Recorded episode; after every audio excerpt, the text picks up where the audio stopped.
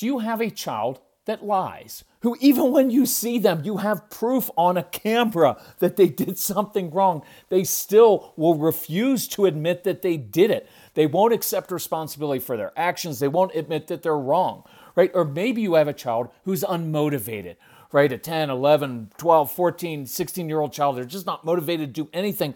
And you can't take anything away because you already took everything away from them when they were like seven, right? And they don't care about consequences. So what do you do? We're going to talk about that. What about defiant kids who want to do their things their own way?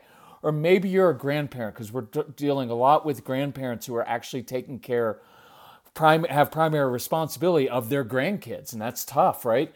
What about kids whose moods bring the whole family down? Or maybe you have a husband who can't control himself, or kids who can't handle disappointment. That's what we're going to talk about on today's bonus episode of the Calm Parenting Podcast. So, welcome. This is Kirk Martin, founder of Celebrate Calm. You can find us at celebratecalm.com. If you need help with anything, reach out to our son Casey, C A S E Y, at celebratecalm.com. He gets this because he pretty much struggled with all of these things, and he had a father who couldn't control himself at one point. So, um, this is the uh, part two of me answering like 140 questions that parents pose to me on our Facebook page, our Celebrate Calm pa- uh, Facebook page. I'm trying to go through all of them, and uh, it may take me the rest of the year, but I will get through it all. I, I'm really working on this because I want to honor the questions that are asked because I know it's really hard being a parent of one of these kids. So, again, this is different than our kind of regular, like, 10, 12, 15 minute podcast on one topic. I'm going to try to cover a lot of ground here. And my caveat is that I've got to roll through things pretty quickly. So I apologize in advance if I say things inappropriately, if uh, sometimes I use a little bit of humor and maybe you don't like it, or maybe I'm just totally inappropriate. I apologize, but just roll with me here because there's a lot of good insight. And I would encourage you this is some old guy wisdom.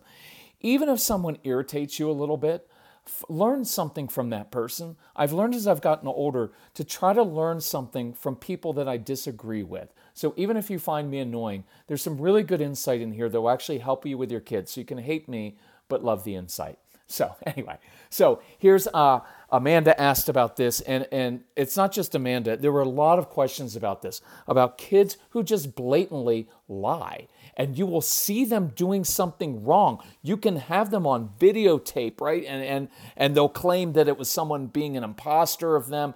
They won't admit it when you call them out on it, right? Then they start screaming and yelling. And this mom, kudos to you, said, I think she's embarrassed.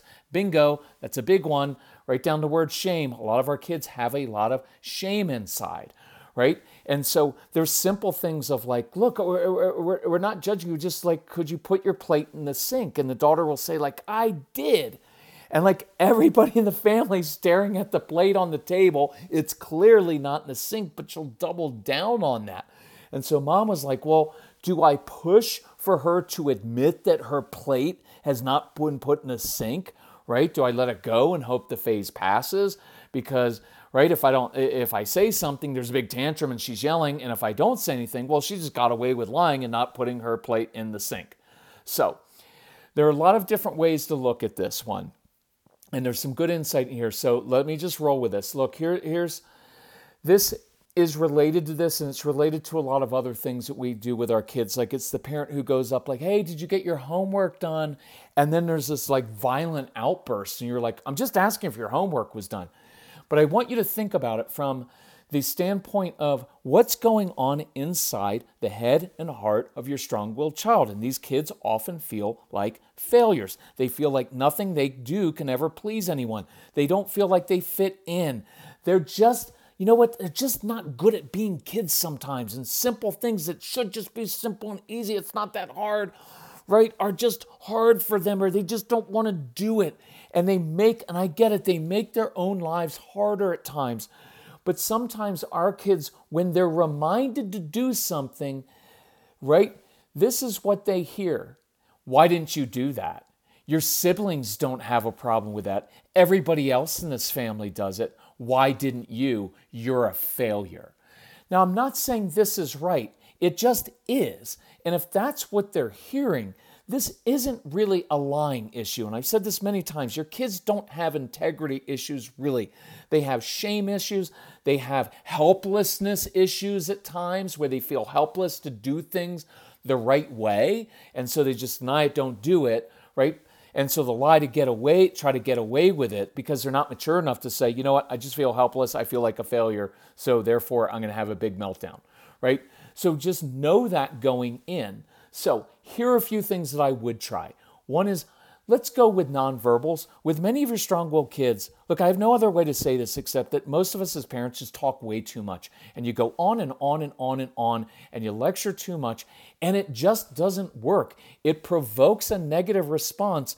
And so, I, I, I, look, we don't do blame or guilt, but I do have to be, I, I want to be blunt as I get older with us to free us from things. You have to stop that right? Because look, if you you already know that, if you know that going on and on and talking too much is provoking your child to anger, and if you keep doing it, and then you email me like, "Well, I can't believe he's getting angry all the time," I'm like, well, you already know that you're provoking that, so cut it out. You've got to work on that yourself because, look, it's not I don't really care about kids' behavior that much. I don't. I care about the relationship because if the relationship is good, if you understand these kids, the behavior will come along and will be just fine. It won't be an issue, right? And so I don't want you hurting your relationship with your child. So nonverbals are really nice with these kids. Even beforehand, think about this. Have a predetermined responsibility for your daughter. And I have in parentheses, not a task right? I, I, chores, right? If you say like you have a chore to do, it's like, ugh, right?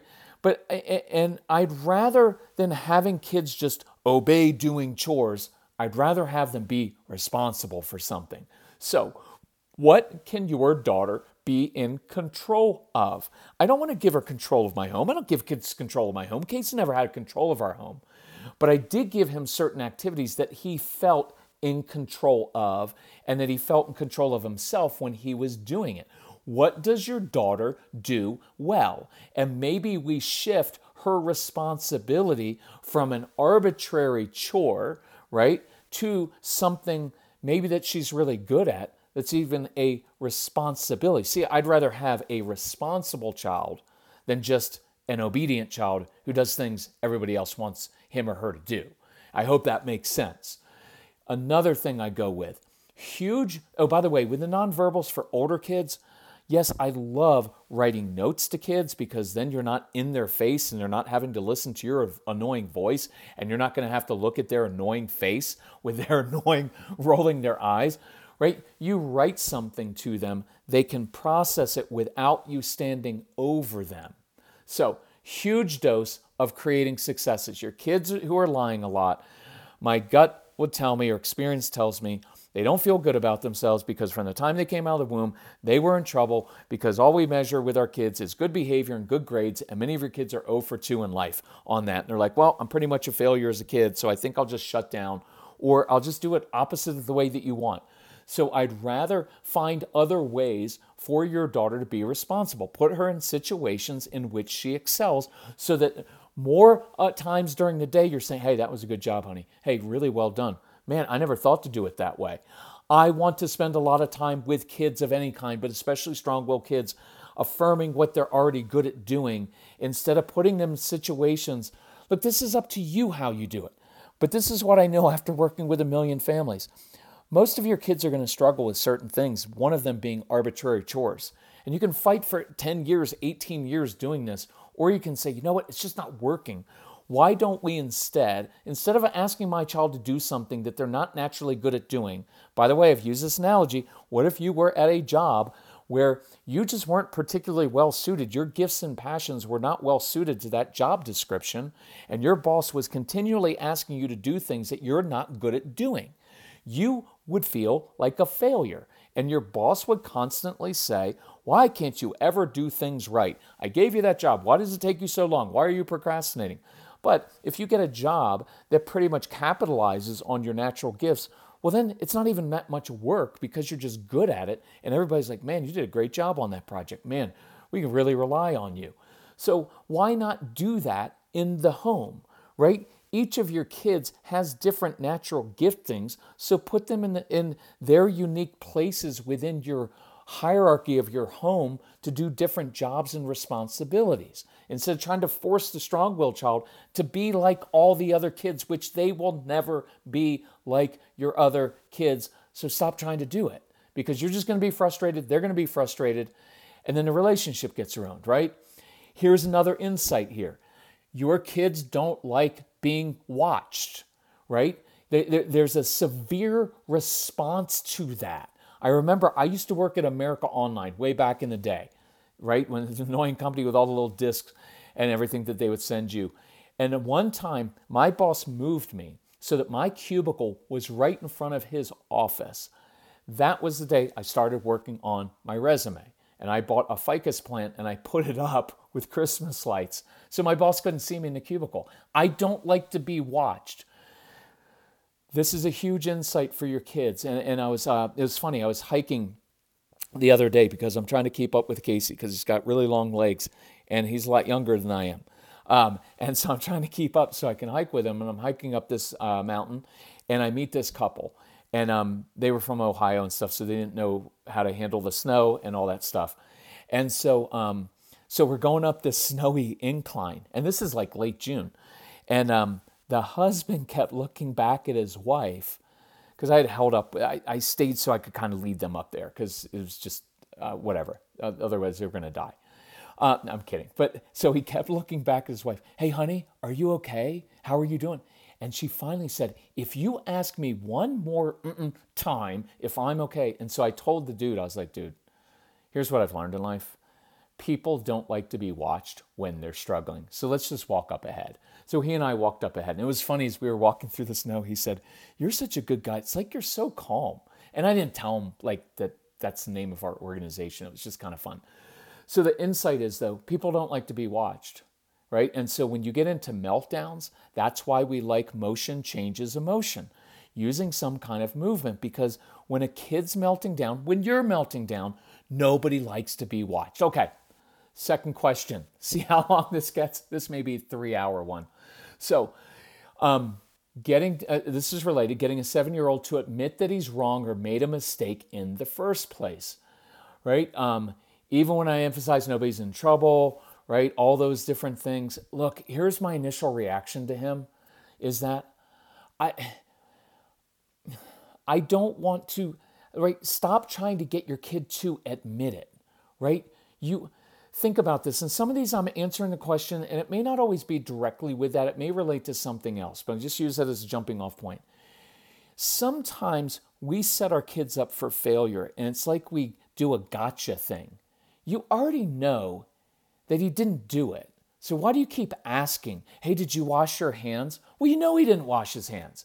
And so, in some ways, you're putting that child, you're setting him up. It's entrapment, right? You know he's going to lie about that right? And so you already did that. So I wouldn't try to get your kids to admit things, right? That, that's part of that philosophy of like micromanaging your kids and making sure because if he doesn't admit that he does it, I get what you're thinking there, but chill with some of that, okay?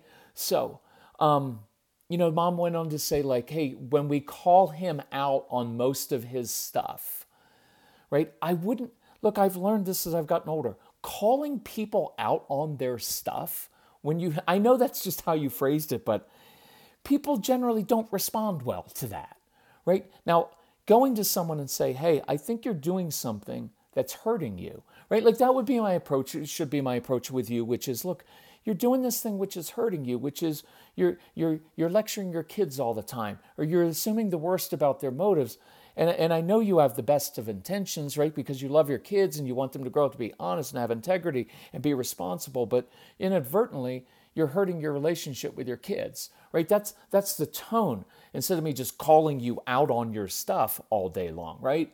So, look, I, I what I it's the same answer basically as the last one, which is let's create successes and let's change the internal dialogue within your kids. So instead of, yeah, I'm not good at doing that, so I'm always in trouble. Everybody, mom and dad are always upset at me, and I'm the one person in the house who loses the screens all the time because I didn't bring my plate back from dinner from the dinner table. Switch it around, create successes, find things they're good at doing, and change, help change their internal dialogue, right? And now here was the other thing. Um, uh, usually takes a few minutes. Um, so here's the uh, thing I'm trying not to send him to his room for not putting away his plate. Please don't do that. He just didn't put away his plate. Trust me, moms and dads, it's not that big a deal. It's not that big a deal. Okay, so I, I know what your intentions are. Like, but if he doesn't learn how to put away his plate, one day he's not. It's not true. He's just a little kid. He just doesn't care right now, right? Um, so it usually takes a few minutes of arguing, right, over like, um, right? I make an effort not to argue and simply say, please clean it up. He spends multiple minutes trying to argue, like asking, why do you always make me clean up messes I didn't make? Look, I don't argue with kids. It's just this. It's like, because, right? It's like, why do you make me do that? Uh, because I'm mean. That's why. Look, I don't need you. Here's a great phrase I don't need you to like it. I don't expect you to like it. I don't need you to like putting away your stuff. Just expect you to get it done. Right? Don't feed into the drama. But let's change the internal dialogue. That's my main point there. Change the internal dialogue by creating successes, helping kids be responsible, not just complete arbitrary tasks. Okay, um, here's another one that's kind of similar, right? And I get the point. I'm having a hard time with my, this is a five year old, but this could be a four year old, it could be a seven, it could be a 10 year old, right? He has a tendency to argue over simple things that are non negotiable, like being respectful and using manners. He'll become agitated when I prompt him to thank someone after a kind gesture. He'll moan or express that he doesn't want to, right? Or he'll say, I can't be nice all the time, right? His younger brother, who is three, doesn't have the same reaction when it comes to using basic manners. Is there a different approach? Yes. Here's my different approach stop prompting him to thank people. It's annoying, right? And I mean this, and I know your intentions are, are, are, are perfectly great. You want your child to grow up and be a respectful young man who says thank you and please. So here's my advice live out your life, model for, for him. When someone does nice, something nice for you, just say, hey, thank you, that was really thoughtful. I appreciate it. But prompting him, it's like the shy kids. Come here, honey. Say hi to Mrs. Henderson. Say hi to Mrs. Henderson. Well, they're just a shy kid. And parents will be like, well, she's just being disrespectful. No, she's not. She's just a shy kid who doesn't like all the attention. And this will be a weird dynamic for you because these are kids who absorb most of the attention in the family, but they also don't like all the attention. Right? And so when some stranger comes up or someone does something nice, you're like, honey, say thank you, say thank you. My honest uh, uh, opinion is that's annoying. So cut it out. I'm, you know I'm bad. Look, I'm trying to be have fun with this, but also tell you in a very direct way. I promise you, mom who asked this, your kids will grow up and be respectful to other adults if they see you being respectful in your life. You have a DNA in your home. If you grow up in a home, raise your kids in a home where you're not watching Jerry Springer for three hours a day and you read books and you get out and you explore and you're curious, your kids will eventually grow up and be like that. If right, like they're gonna he they're gonna know, but stop prompting. It's embarrassing. They might be shy. Let them do it on their own. Oh, here's another insight. Your kids will do the right thing when you're not watching them. He just doesn't want to do it in front of you. So live your life and model. That is why we often say with strong willed kids, your praise should be short and sweet. Don't say, Oh, buddy, I'm so proud of you. You did such a good job. It sounds fake. It sounds condescending. It sounds like this.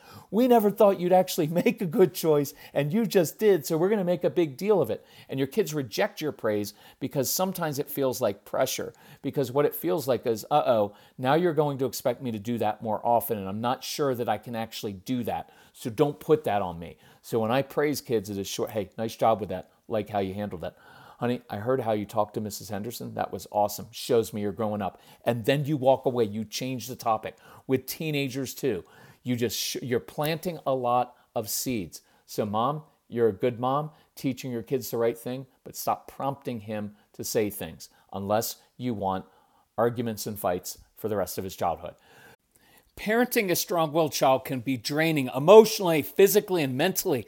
That's why for years I have loved my AG1 morning routine. I mix one scoop of AG1 with water, shake it up, and within 30 seconds, I get to nourish my body and support my brain, gut, and immune health with 75 vitamins, probiotics, prebiotics, and whole food sourced ingredients. No blender, no mess. Learn more at drinkag1.com slash calm. Look, I love starting my day with AG1. I feel like I have more energy, better mental clarity, and my gut feels better and more regular. AG1 is the supplement I trust to provide the support my body needs daily and that's why I'm excited to welcome AG1 as a new partner. If you want to take ownership of your health, it starts with AG1. Try AG1 and get a free one year supply of vitamin D3 and K2 and five free AG1 travel packs with your first purchase exclusively at drinkag1.com slash calm. That's drinkag1.com slash calm. Check it out. Um, here's a tough one. So um, I'm going to expand this beyond what the uh, mom had asked, but I'd say there are parents out there who have PTSD. There are parents who have gone through, who are going through chemo treatment, who have uh, various illnesses, right, that are just debilitating. And so, you know, you may have heard me say, like, hey, we want to get to that place where I don't need my child to behave just so that I can behave, right? That was my thing as a dad is Casey, I need you to do exactly what I told you to do because if you don't behave and do exactly what I tell you to do, I'm not sure I can behave and I'm going to get angry and you don't want to see that. Right? Well, this mom wrote in and said, Look, I actually do need my kids to behave because I don't have the strength to keep going back up and down the stairs to check whether they've done things, right? I, I, I, I don't have that. So, here are a few um, tips that I hope you find helpful. Number one, no long lectures. Let's go with more blunt, direct talk with kids. These are strong willed kids. They're four going on 24. They're seven going on 37. They're 14 going on 54. Or some of your kids are like old souls, like 74. Blunt, direct talk. Hey, this is what I'm expecting. This is what I expect, and this is what I want done. Stop couching it. You know what? It would really help me out. It would. None of that. Be assertive. Moms, especially out there, be assertive about what you need. I have no problems with saying, look, guys, I'm sick. I'm going through something. This is what I need right now from you. Be assertive about it. You don't have to do a long thing of like, you know, guys, when you're not feeling well, I do. Not that tone. You're not trying to convince them. You're not trying to guilt them into, you know, when you guys are sick, I take care of you. No, it's this. It's a simple matter of fact thing. Guys, I don't feel well. You know what? I used to do this at the camps. So back in the day, we, we started with this. We'd have 8, 10, 12, 15 kids in our home. And why we wanted them to come to our home is that when kids go to traditional therapy, they either don't talk or they say, I don't know, or they tell the therapist what the therapist wants to hear just so they can be done with it. So we wanted kids out of a therapeutic setting into a real life situation in a house where we took them to stores, where we disappointed them on purpose, where things didn't go well, where they didn't get to eat what they wanted to have for lunch, where other kids took their stuff and they got in fights. So we had all these kids in our home. I don't like a lot of loud noises. It, it was hard. And so there were certain days where I didn't feel well. And what I learned instead of getting instead of getting resentful, you know, guys, every day I try to make this fun and I take you to the pool and I do all these things. I started saying this, hey guys, I just don't feel well today. So I need you guys to step up and, and take more responsibility because I just don't have it today. And when I said it like that, it's like they respected it because I wasn't trying to manipulate them. I wasn't asking for a favor. I was talking honestly, and they knew that. So I'd encourage you to try that. For those of you who are overwhelmed, scale down and simplify. Cut out some of the extracurricular activities cut out some of the expectations you have on yourself, right? Like every night I need to have an organic homemade meal for my kids. Look, I love that that's your goal, but you can't do it every night. You can't. So simplify, scale things down. Look, if you have a strong willed child, you have to scale things down so that you free up like two hours every afternoon or evening for some kind of meltdown or something to happen.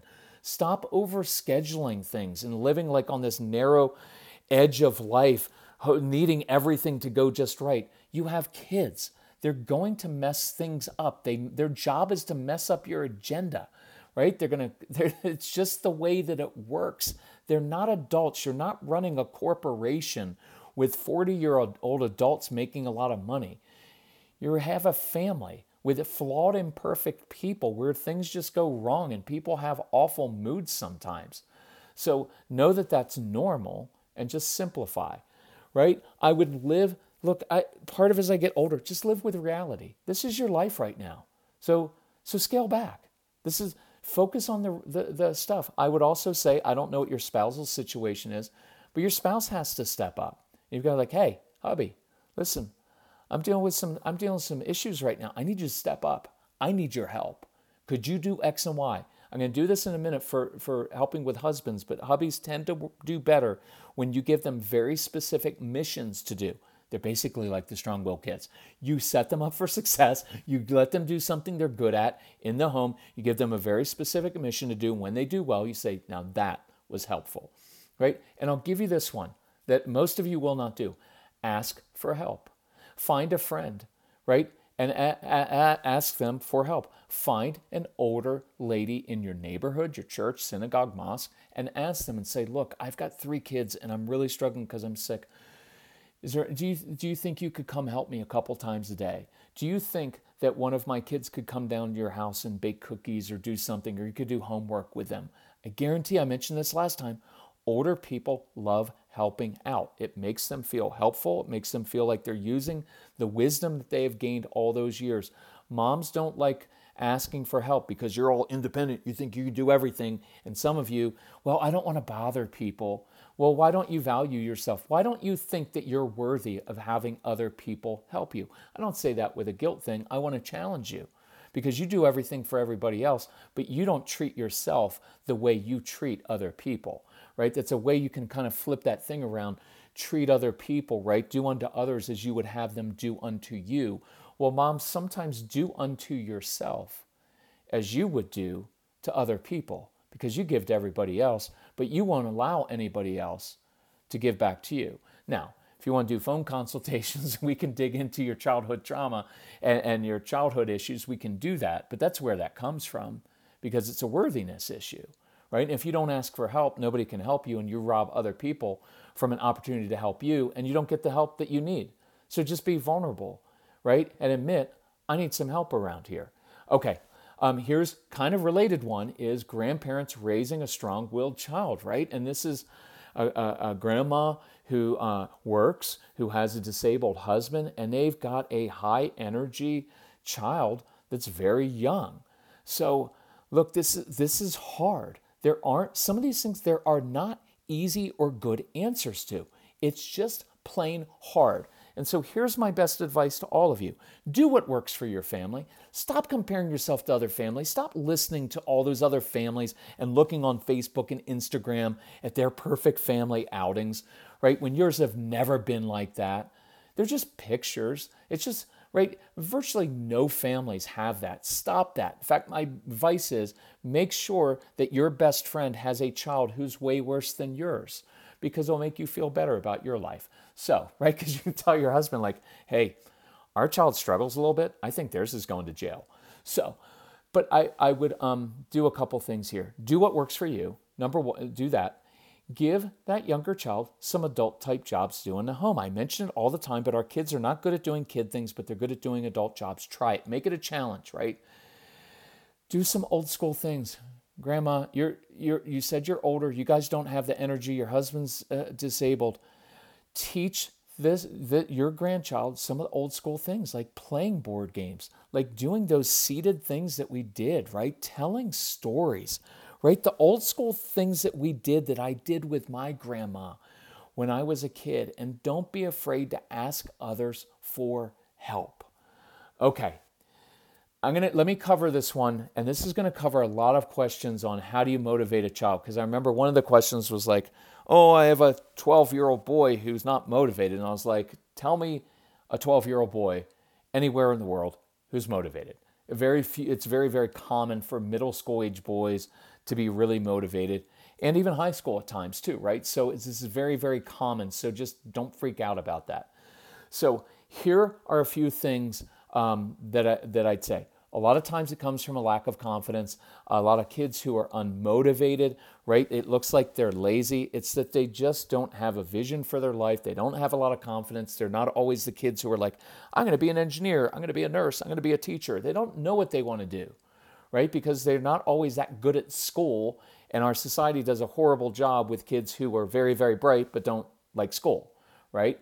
And so I would give them, like I said, adult type jobs ownership give them ownership of their choices within your boundaries we cover that a lot um, look i'll just say this uh, so i don't forget if you have a, child, a teenager or a child say 11 and above um, if you need help with them look into our program it's called the no bs program so if you go to celebratecalm.com look under products it's no bs instruction manual for strong will kids because nobody gave you instruction manual so we made so we created one it's 25 action steps i'll tell you is one of my favorite, favorite things to do, especially with older kids, especially rebuilding that relationship. There's a lot of practical tools in there that are really, really helpful. And I'm going to mention a couple of them right here. Here's the big thing I want to do with motivating kids find and discover what they care about, not what you care about. I know what you and I care about. We want kids to have good grades and good behavior and good study skills, and we want them to have good manners and all those good things. But your kids don't care about that. Now, look, you may have a more compliant child, a more neurotypical child that does care about those things and loves doing schoolwork and gets good grades and is good behavior. Perfect. That's awesome. So you already know what they care about. They care about what everybody else cares about. So life is kind of easy for them as a child. But you, if you're listening to this podcast, probably have a child who cares about all kinds of other stuff, but not necessarily the stuff you want them to care about. So the number one thing would be find, discover what they care about. And I'll give you a formula that we use with a couple examples. I can't do too much because it's going to, I could spend an hour and a half on this, but we don't have that time. So find, so here's what I encourage you to do mission and mentor. With older kids, the formula is this. I would want to make a list, identify your kids' natural gifts, talents, and passions. What are they good at doing? What do they naturally love doing? What are their natural, just what do they love? What are they good at? What are they curious about? Who do they connect well with? Number two, find ways for your kids to use their natural gifts and talents outside the home. In, in school, if you can, but mainly it's going to be in the neighborhood, church, synagogue, mosque, somewhere else outside of your home. And thirdly, accountable to another adult. So, mission and mentor. I want to give them a mission about something they care about. They don't usually care about school projects, but they may care about money, having their own little business. They love animals. So they might like to volunteer at an animal shelter, help out at a veterinarian's office, just getting an internship, doing it for free, right? Many of your kids love, they get along great with little kids, not siblings, but little kids. They get along better with older people and little kids. So put them in situations like this summer, vacation Bible school, right? Let them go and work there because they're great with little kids. So let me put this together for you, a couple examples. So we're working with this um, uh, family. Actually, this is a live workshop. A, a mom got a, uh, at the Q and A time said, um, "Oh, I've got this 12 year old daughter, and she's got she's not motivated. She's got a bad attitude. She won't do her school. What consequences can we give her?" so that she'll start doing her schoolwork and have a better attitude. And I was like, there are no consequences for that. Just think what you're asking. Is there a consequence that that is going to uh, see? We're trying to give a consequence thinking that's going to change this outward behavior when in reality, what we're dealing with is a child who's not motivated, who doesn't feel confident, who doesn't have a vision for their life. There's not, you can't give a consequence for that, right? Does that make sense? So here's what I asked her I said, Look, we don't have a lot of time. It's during a little break. I said, uh, what does your daughter love doing? You know what? She's really good at soccer. Good. Who does she connect well with? Oh, she's great with little kids. So I said this. Okay, here's what I want you to do. Go in your neighborhood.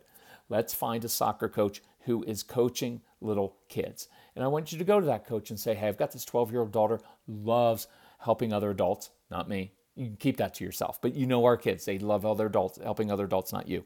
She loves, she loves soccer, she loves little kids, you look a little overwhelmed. Would you mind, would you consider allowing my daughter to come and help you out with your practices and your games? Because I think you'll find her really helpful.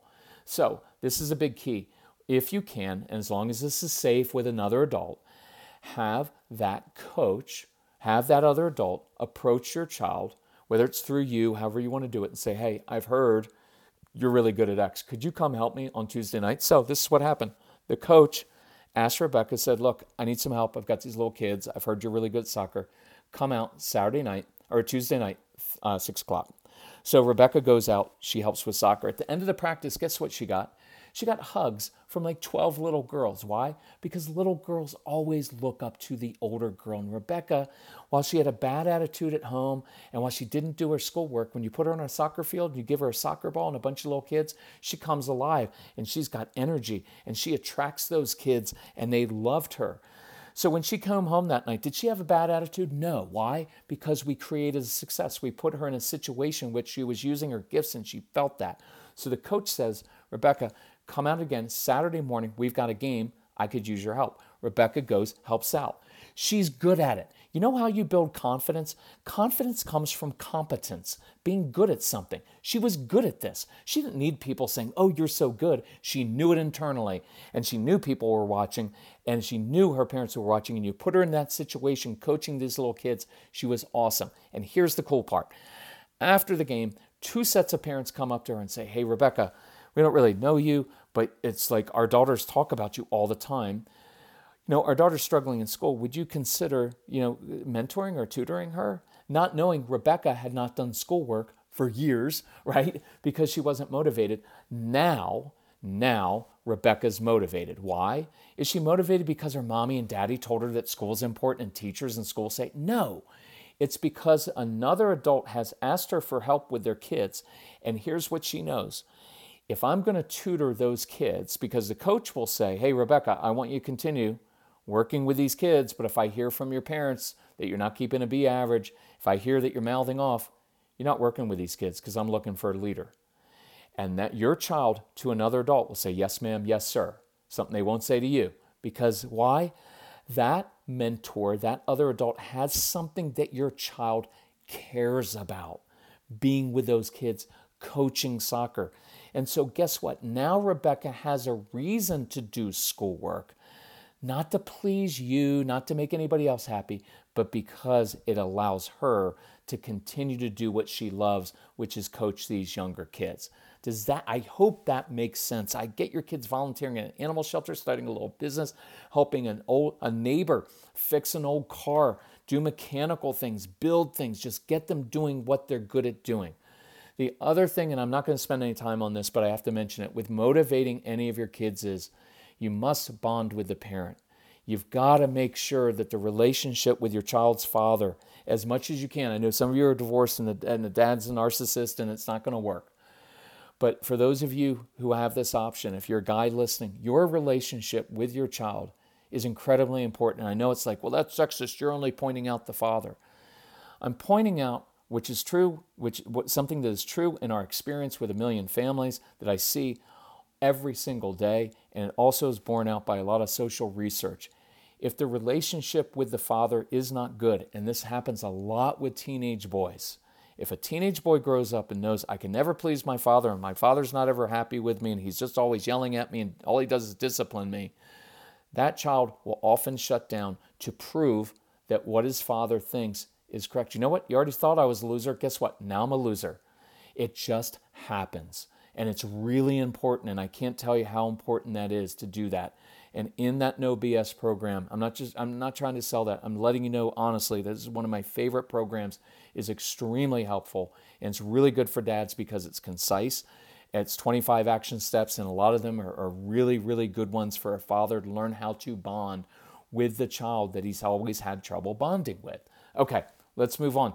Sass, blatant disrespect, disrespectful tone, words, right? Defiance, absolute no when asked to do something, right? And, and the mom went on to say, the mouth on our seven year old strong willed daughter is what gets her in the most trouble, especially with my strong willed husband. And this is, I'm going to expand this because I had a lot of people comment, oh, yeah, our kids are pretty strong willed. They can't control themselves, and neither can the husband. So, Look, my honest response when I need, read this is your husband has to grow up. You, you, you simply can't, as a man or a grown woman, blame everything on a seven year old or a 17 year old, right? You can't blame a seven year old for not being able to control her mouth when the 37 year old can't control his. So, in some ways, my response is you need to talk to your husband, not the seven year old. And moms, a lot of moms are in a really hard spot because you've got a strong willed child, and then you have a husband who can't really control himself.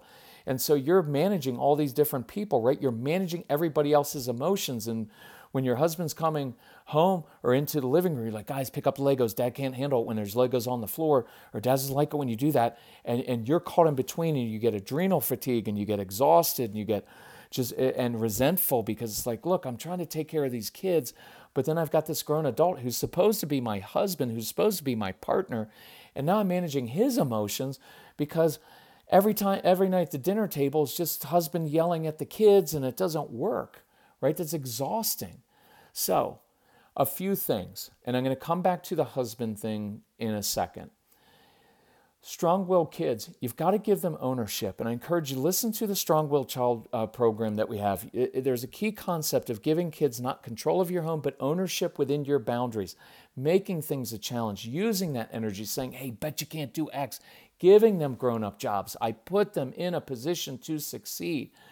Look, I tend to expect the no from a strong willed child. I just do. It's what I do as a human. It's my first response is a, a, when someone asks me to do something is a no. Why? Because it buys me some time to figure out a different way to get it done. And they want to do it on their own terms. And I'm not going to do that right here, but it, it's a great trait because it, it's a sign of an independent thinker. Now, I know it's irritating as the parent. You don't let your kids do whatever they want. I'll get to that in a minute, too. But I tend to give kids some options and I expand my boundaries so I'm not so rigid all the time. And I've, i encourage you, all of you as parents, all of us to watch like, is what you're asking your child more for your own convenience or more about your own control issues and the way you want to do it? Do they have to do it your way? Do they have to? Or is that just arbitrary? Because strong willed child's not going to do it your way. And I'd rather give them a little bit of space to do it differently and say, look, here's what I want done. Here's, here's my goal, my objective. I don't care how you get it done. If you want to do it in a weird way, you want to do it in a, a fun way, you want to do it upside down, backwards, I don't care. Just get it done. I encourage you to do that, right? Look, I do also don't have a problem if you have a child who's just being straight out defiant, like, no, I'm not doing that, then I declare martial law. You can't be bullied by a kid. There's no reason to be bullied by a kid, but you got to watch and make sure you're not being too rigid. Make sure you're giving some ownership using all the tools. But at the end of the day, right, if my kids don't get things done at home and it's Saturday morning, listen, guys, martial law. Saturday, what's martial law? Martial law means there's no fun in this house until it gets cleaned right? Oh, that's stupid. That's dumb. How come we have to do? No, you're supposed to take us here on Saturday. Yeah, not happening because I made a rule, which is these things don't get done during the week, they get done on Saturday morning. Seriously, I told my friend I was going to be on my screens. We were going to play video game together. We were going to. Yeah, well, too bad. Not happening. I, I don't have a problem at all with declaring martial law and being very tough with kids. I don't make it personal, I don't create drama, and I don't go on and on. I just let them know what I expect and then I follow through on that. But my my gut, it's not my gut, it's my experience. Strong-willed kids, they just need a lot of ownership to do things in a different way. And we've got to work hubbies. If you're listening, you got and you struggle with this, you got to work on it. So, for all those with a hubby who needs to change, I'm going to do an entire podcast on this coming up. That they'll be a little bit longer and more involved. But here's some quickie notes. Right, one is I've done a bunch of podcasts for dads and hubbies that I make like five to seven minutes long, so they don't have an excuse not to listen. Forward that to your kids, right? Um, but you need to be direct. And here's some advice, and I hope you don't get offended by this. Talk to men like other men talk to men. Talk to your husband. Now, I know he should be understanding and he should be understand your love language, and I get that. But if you're listening and this applies to you, he doesn't get that. So I talk to men like I talk to other men. I talk to boys, right? I, I, I, like talking to kids. I talk to kids like I talk to adults, right? So be a little bit more blunt. And you have every right to say, look, hubby, you don't act like this at work, so you can't act like this at home. I expect you to be the man that I married, a model self controller for our kids. It's not too much to ask. Now, I know some of you that's going to be really hard to say to your husband because he may react in a very ugly way, a dismissive way, may blame you, right? Make turn it around on you. You're always blaming me. You guys be better off. All those immature things that I used to do, right? But uh, you've got to talk to him about that and say, look, I there's so many women. This what hurts me and and and, and not hurts me. Uh, what's the right word? It's distressing.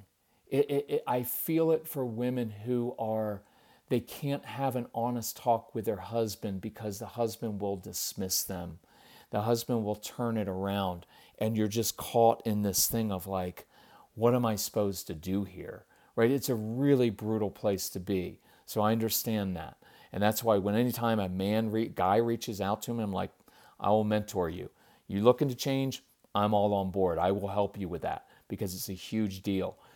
But you've got, I, I would talk and say, look, you can't, you, you don't do this at work. You don't walk around marching around yelling at people at work, but you come home and you do that with the kids. It's not working.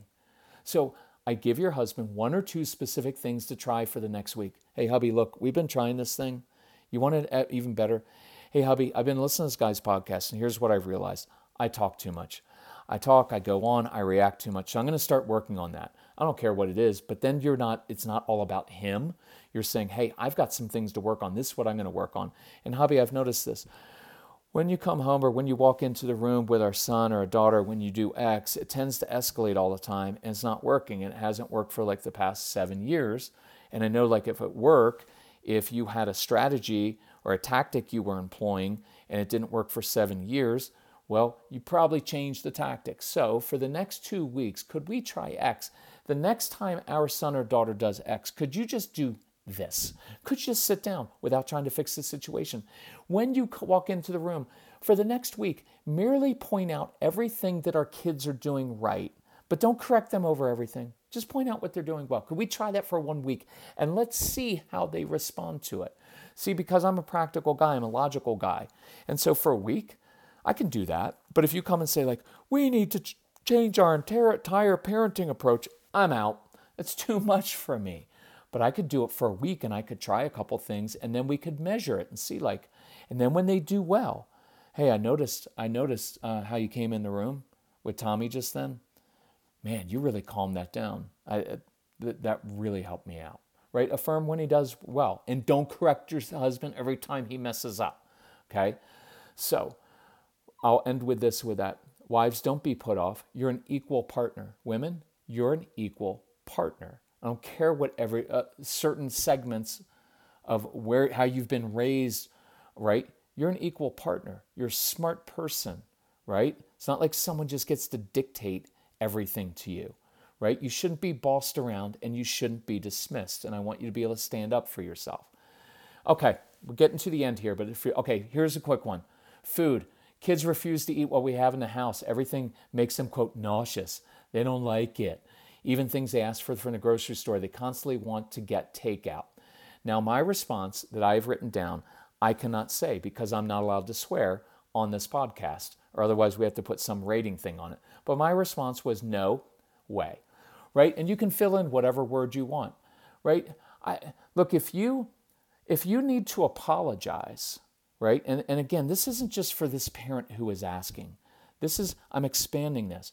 If you've created an expectation in your home that the kids are supposed to be able to just call DoorDash every other night and get food, then you need to apologize. Hey, we apologize for leading you to believe that we do DoorDash three or four times a, a week because that's expensive. We're, we're not doing it. I apologize for that, right?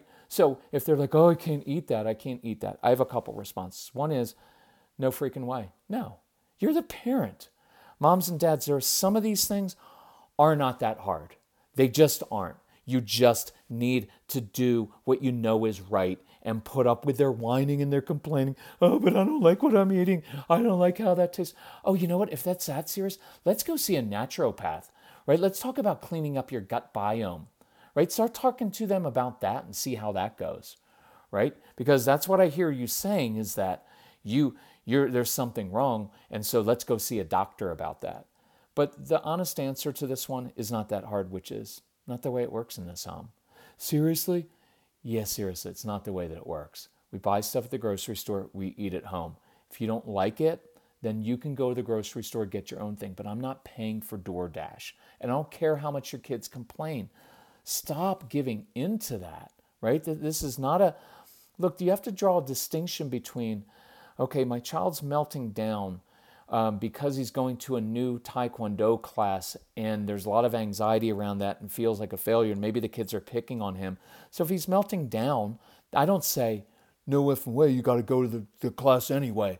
Be a man. No. And that I'm understanding. Yeah, anxiety's hard. Of course, you should be nervous going to that new place. That's hard navigating that. See, that's different. This is, they just got in the habit of eating Chipotle and eating whatever from DoorDash. Look, if I didn't have to cook every night, I would eat out every single night if I could. And I, actually, I'm an adult, so I could. But I care about my body. So I don't, right? And I care about my wallet too. But there, there are distinctions there. And some things are like, no, it's not the way it works. I don't know where you got the idea. Maybe your friend's parents let their kids order DoorDash every day and have food delivered to them. Now, if you want to walk three miles down and get something to eat, maybe we can talk about that, right? Because now you're at least getting some exercise. And if you're going to pay for part of that, or you're going to do chores to pay for that, hey, I can work with that. But no, you're not going to have food delivered to you. Okay, enough of that. You get my point. Um, can you address the child's inability to cope with change or discontent? An easy child may express their disappointment for a few seconds or a few minutes and then they move on. And I get that, right? They're like, oh, that was a bummer, too bad.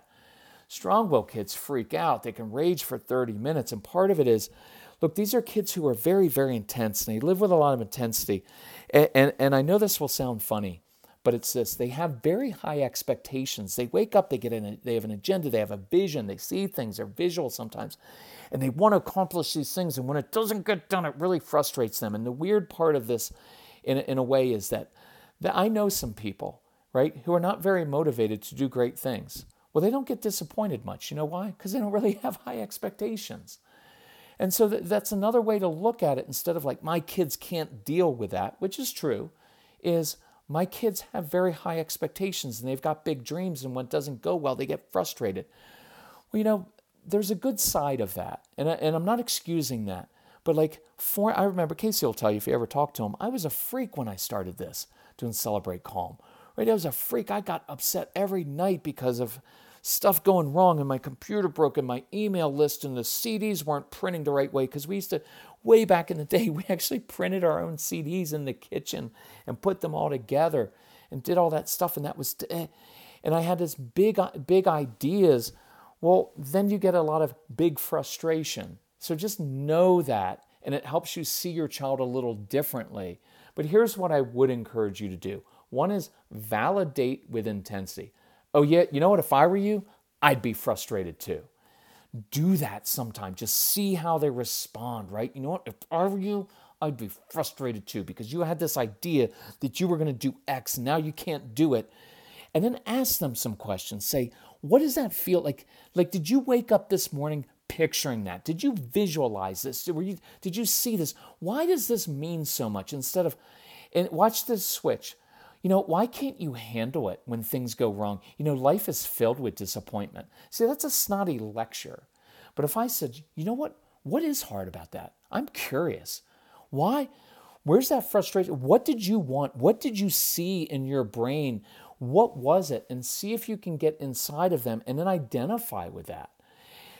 When kids get very upset, it's because things are out of their control. So I try to give them something they're in control of in that moment a mission, a task, helping. you. Oh, you know what? I forgot. Could you do me a favor? Could you go in the pantry, get the spaghetti sauce? Do you think you can get that top off? Because I have trouble getting that off. Well, they just accomplished something. They got the top off of that. They helped you. It made them feel in control of something. Here's another insight that I hope you will find helpful.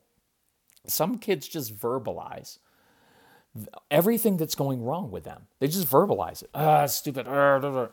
They're not really miserable inside. They just make you miserable.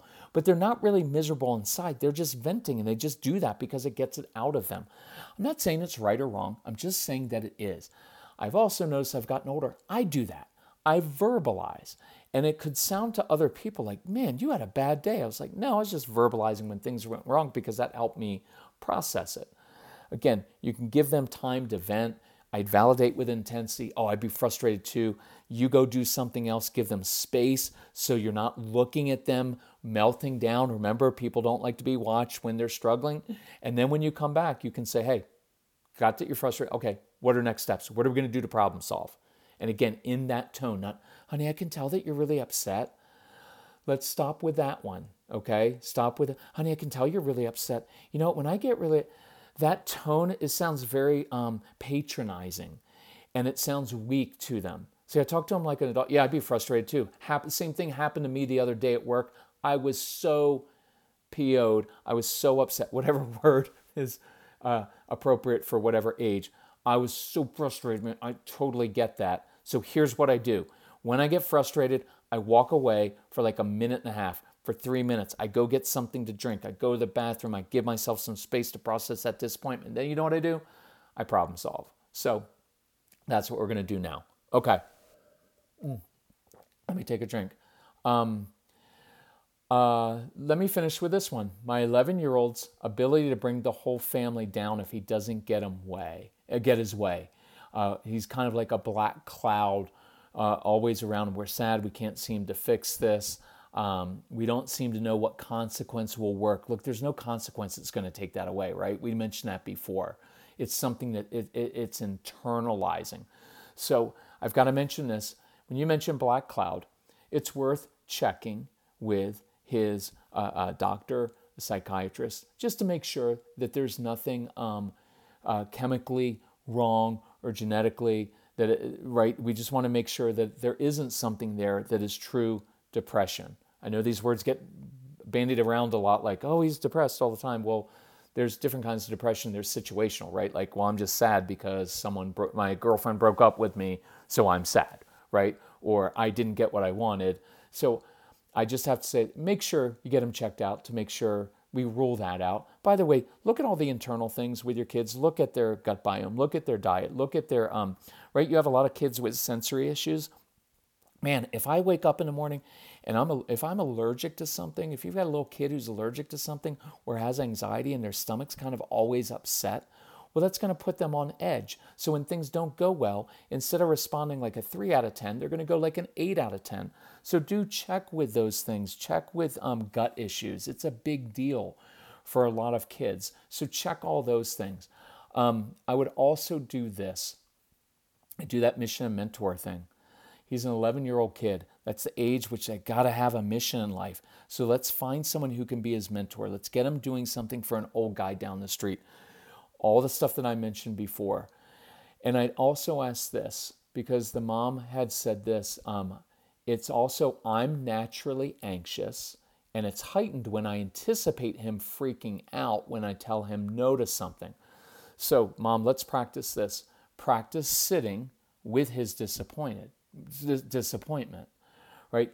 Practice that. Sit with it so that you're not moved by his disappointment so much, right? Look, I want to be moved with compassion when people are hurting and when people are suffering. But disappointment is just a part of life, right? And then there's different kinds of disappointment. So practice sitting with that disappointment so you don't feed out. Because if you're naturally anxious, and, and I bet you're kind of talking to your son like this a little bit, and like, honey, I, you know, I'm just trying to figure out how to help you. Well, see, your anxiety is dumping on him and making him feel insecure about himself. So, no blame, no guilt, mom, right? Because I'm a naturally anxious person too. So, I want you to work on yourself and work on your tone of voice so that you're actually, when your son is in that place, you're not trying to coax him out of that just so it feels better for you. You're able to actually be the reassuring one and the calm one and say, Well, of course you're disappointed. Of course, of course you're going through that. And you can normalize disappointment. Right? I hope that makes sense. so instead of you guys, because my sense is you and your son probably feed off of each other in an unhealthy way. And so we all do those things, so no blame, no guilt. But let's work on that one, mom. So dealing with your own suffer uh, uh anxiety, learning to sit with his disappointment so you're not moved, and then you become kind of a rudder for him. And then the other thing that we mentioned is kids um, often verbalize things. You can ask them, hey, are you really this upset inside, or are you just venting to me because that feels good? That would be a good thing to know, right? Are you really torn up about this, Or are you just kind of venting because that feels good? And he says, oh, I'm just venting. And you were like, oh, well, for 11 years, we thought that you were a dark cloud. You just verbalize your stuff, right? It's just a good thing. It's a good thing to know. So I'm going to end there because I'm afraid to look. 58 minutes. I'm going to finish this uh, in less than an hour. Thank you for listening this long. Again, give me feedback. If this is helpful, let me know. I'll keep doing more. Most of our podcasts I'm going to keep short, but if we can help you in any way, if you find this helpful, give us feedback. Write to uh, Casey, our son, C A S E Y at celebratecalm.com. If you need help with any of our programs, like the No BS program, the Calm Parent package, or if you just want, look, if you like what I've been talking about, just get the Get Everything package. You get 30 hours of insight, and it allows me to go in deep, deep detail on different situations and give you a lot of different situations and stuff I can't cover in a podcast. If you need help with it financially, ask Casey. We'll help you out. We just want you to have the tools. So thank you for listening. Thanks for sharing the podcast with others. And um, I will do, uh, I'll uh, see if I can get to the other 118 questions I haven't gotten to. Anyway, love you all. Thanks for listening. Bye bye.